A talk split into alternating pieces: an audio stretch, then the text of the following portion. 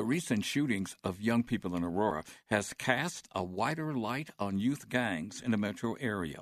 With a community in search of answers and response, we provide the insight of GRASP, the Gang Rescue and Support Project. Greetings again. I'm Adam Morgan. For the last 30 years, GRASP has been supporting youth in their effort to exit gang membership and to prevent many from becoming gang involved in the first place. What makes GRASP so unique is that it's a peer operated program that involves former gang members who successfully turn their lives around. The program supports both youth and the families of gang victims. The executive director of GRASP is Mr. Johnny Williams. Community has been changing rapidly uh, especially since some of the uh, the new laws um, have changed in, in Denver and in Colorado. We had an influx of new people coming in that didn't know what to expect from the community, and then the community um, that you know was here and that grew up here and that that knows um, how these uh, streets are have been shifted and moved around. So I think that you know now that certain communities have had a complete facelift. Yeah. And some of the issues that were in those communities have moved to new communities um, that did not normally deal with those problems. The resources did not follow what the issues were. So um, programs like my own um, that are still in the areas that they originally started in are, are now finding ourselves migrating and moving around to where our families are and where our youth are to provide services for them in the void of uh, the new neighborhoods that they're living in. There aren't services around. So I think that those that uh, have been here and that know what's going on kind of know what to expect, but not where to expect it because of the involuntary displacement of the families that were normally in these neighborhoods.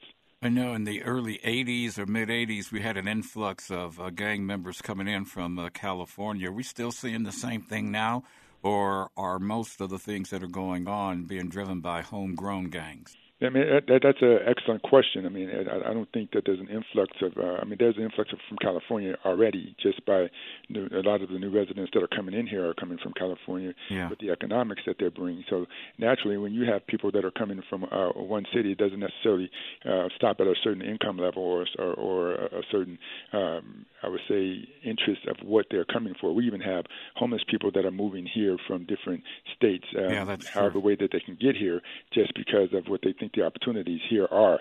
So I, I think that there we got people that are coming in from all over, and when they get here, they they kind of uh, you know migrate to what they know or migrate to the areas in which they can uh, survive. Are gangs pretty much still operating the same way they did in the 80s when, when they had a big rise here up in Park Hill? Or have they adapted to, I know you mentioned a little while ago, new laws and new ways of doing things, and so they have to come up with new ways to find money and new ways to recruit as well? The economics and the, the COVID and the pandemic and things that we were dealing with, uh, I would say situational changes have caused people to have to be, you know, innovative in how they're surviving, and that's across the board. And, and I think that even with uh, some of the young people that we're working with, um, just providing them with the opportunities and the resources that they need to be safe, to be heard, to be uh, prosperous and whatever that they feel like they're, that they're doing has been difficult for them to locate. Um, so some of the COVID relief funds that has been sent down to some of the organizations in the neighborhood have been able to kind of put a, a little bit of a, a base around that. However, um, there's, there's not enough. So I think resources being provided um, help them to be able to get out of that situation of yeah. being online and being you know in the house, stuck in the house, or worrying about you know COVID and, and worrying about whatever issues they may be developing in social media. Um, but I don't think there's nothing new coming out. There's no no new innovative ideas of how people are, are getting out there and getting busy in the streets. For adults, uh, who always ask the question, why are youth joining gangs? Well, they're still joining gangs now for the same reason they joined them back in the 80s and probably back in the 60s and 50s as well. Um, yeah, absolutely. I mean, people do what they do to get needs met. So I think that our young people right now are, are hurting. They're in pain. Um, they don't, you know, there's a lot of healing that needs to happen in our neighborhoods. There's a lot of healing that needs to happen um, in our families and in our communities. Um, you know, not only just from pandemic, but there's emotional wounds and scars that have not been healed. And um, I think that young people are reaching out to try to find some peace and some calm. I mean, they've been hit over the head with a, um, a, a lethal dose of hopelessness. You know, until we can start providing hope for our young people, um, I think that you know them exercising their the powers that they have and um, seeking to be heard and seeking to fit in uh, may appear in different ways. It may appear in violence. It may appear in gangs. It may appear in drug and alcohol use. It may appear in, in them not going to school. It may appear yeah. in family issues. But uh, those are the things that they're faced with when they don't have um, the support and the resources that they need. I know you have. Uh weekly meetings uh, with youth. Are these some of the things that they are articulating uh, to you? I know one of the things you just said was uh, uh they have so much hopelessness at a time where technology is burgeoning and there are more uh, opportunities that are there. And when I hear hopelessness, I keep wondering what are they not seeing? Is this what they're saying to you in these weekly meetings where you meet with them to address uh, some of the issues that the kids have?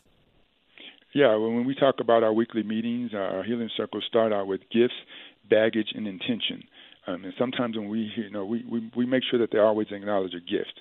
Mm-hmm. Um, you know, if you don't have a baggage one week, that's fine because we definitely want you to be focusing on the good things. Uh, but sometimes when we do hear about baggage, we hear about um, family issues, we hear about legal issues, we hear about um, struggles they're having in school, we hear about depression, we hear about, you know, if our government is like this and they don't care about us, then what do we have to look forward to? We hear about police violence and we hear about neighborhood violence. We hear about a lot of things that these young people are carrying around with them um, and there's some some mental health issues that may be going on that don't have support. And in our communities, you, you don't have a lot of uh, you know mental health support that is not labeled. You know, we don't our community don't like to be labeled with mental health issues. So I think that with some some of the issues that we're actually focusing on as baggage or as things that weigh our young people down, these are things that we have not been really good as a community in supporting them around. You know, yeah. we figure that they're resilient and they're going to be okay. You know, there's a certain amount of resiliency there, but that doesn't mean you just let it go. That means that you know we got to build around that resiliency. Um, but yeah, those are the things that we hear on a weekly basis. Is like you know uh, I'm struggling with this or I'm struggling with that, and I don't know who to turn to, and it doesn't feel like the community cares, the school doesn't care, and if the police are involved in, sometimes it doesn't feel like they care.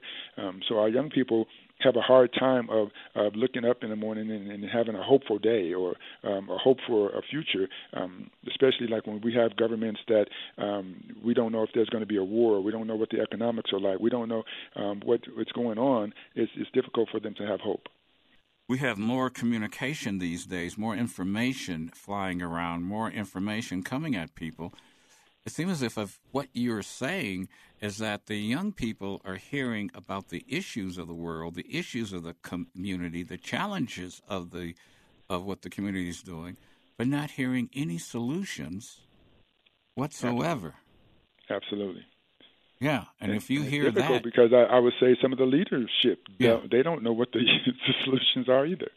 You know that that that makes it even more difficult when um, the people that they are leaning to don't really have solid solutions. And I think that um, more efforts need to be put into the communication around um, how are we going to pull back together as mm-hmm. community, mm-hmm. as family, as you know, country, as city, as state, um, to to care for each other, to love on each other, rather than to try to separate each other and put each other down and, and lock each other up and kill yeah. each other.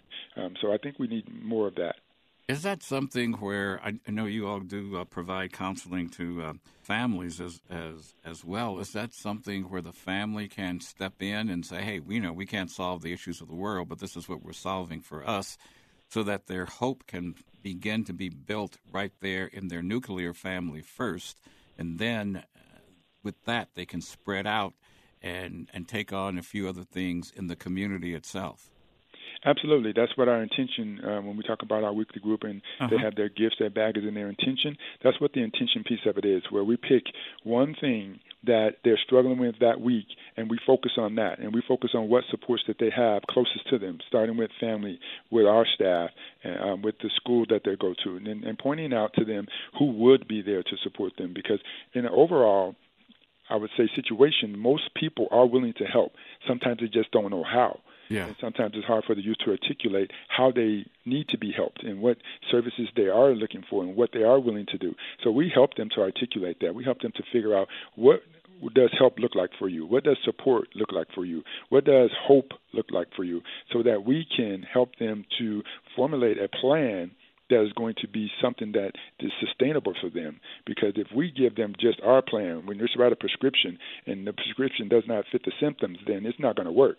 Yeah. So we have to help, you know, have them help us to figure out what's going to be a plan that works for them. Well, I know school uh, districts do that, especially with special ed. They formulate IEPs, as they call it, individual yes. education plans, which fit that particular student.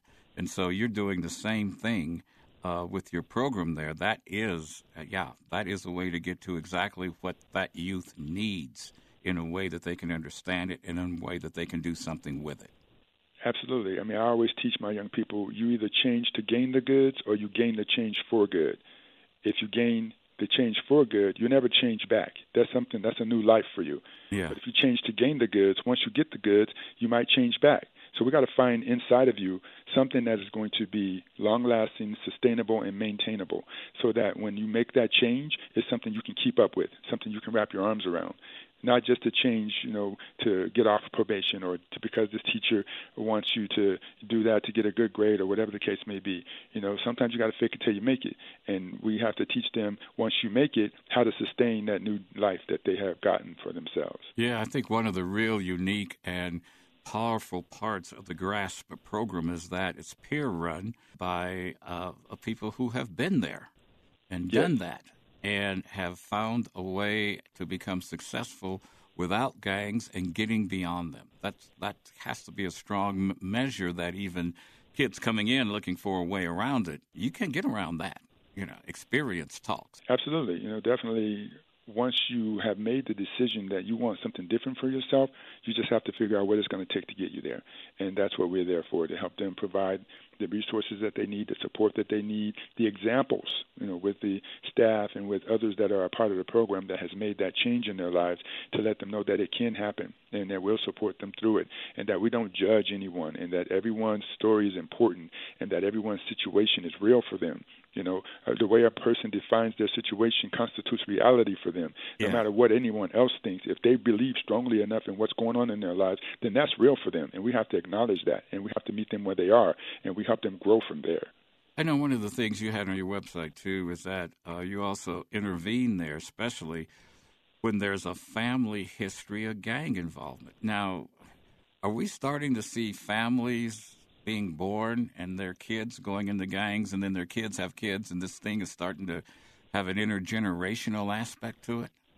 Now, I wouldn't say we're starting to see that. That's the, that, that's from the age of time, and that those are kind of the dynamics that has been existing for quite some time. You know, um, I think that we are now evolving to a place to where um, families are looking to break cycles and looking to build and looking to figure out how they belong and how they survive. Again, especially with the the, the economics being that they are, and uh, the involuntary displacement, gentrification, or however you want to call it, with the neighborhoods changing and shifting the way that they are, families are looking for ways to break old cycles and to support their families and, and, and grow to be able to have grandchildren and children have a safe place to live and a safe place to belong.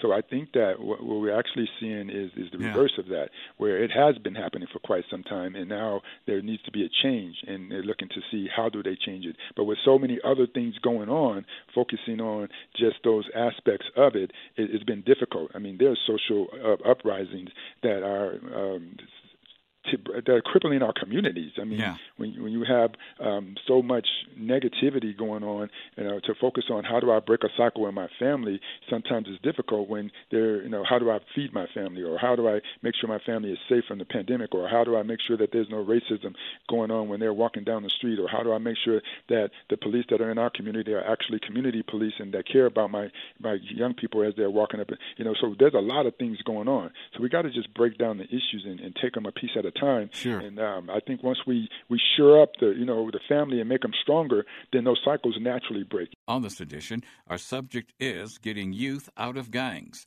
and preventing them from becoming gang involved at all. Our guest is Mr. Johnny Williams, Executive Director of the organization GRASP, the Gang Rescue and Support Project. He'll add additional insights on our next edition.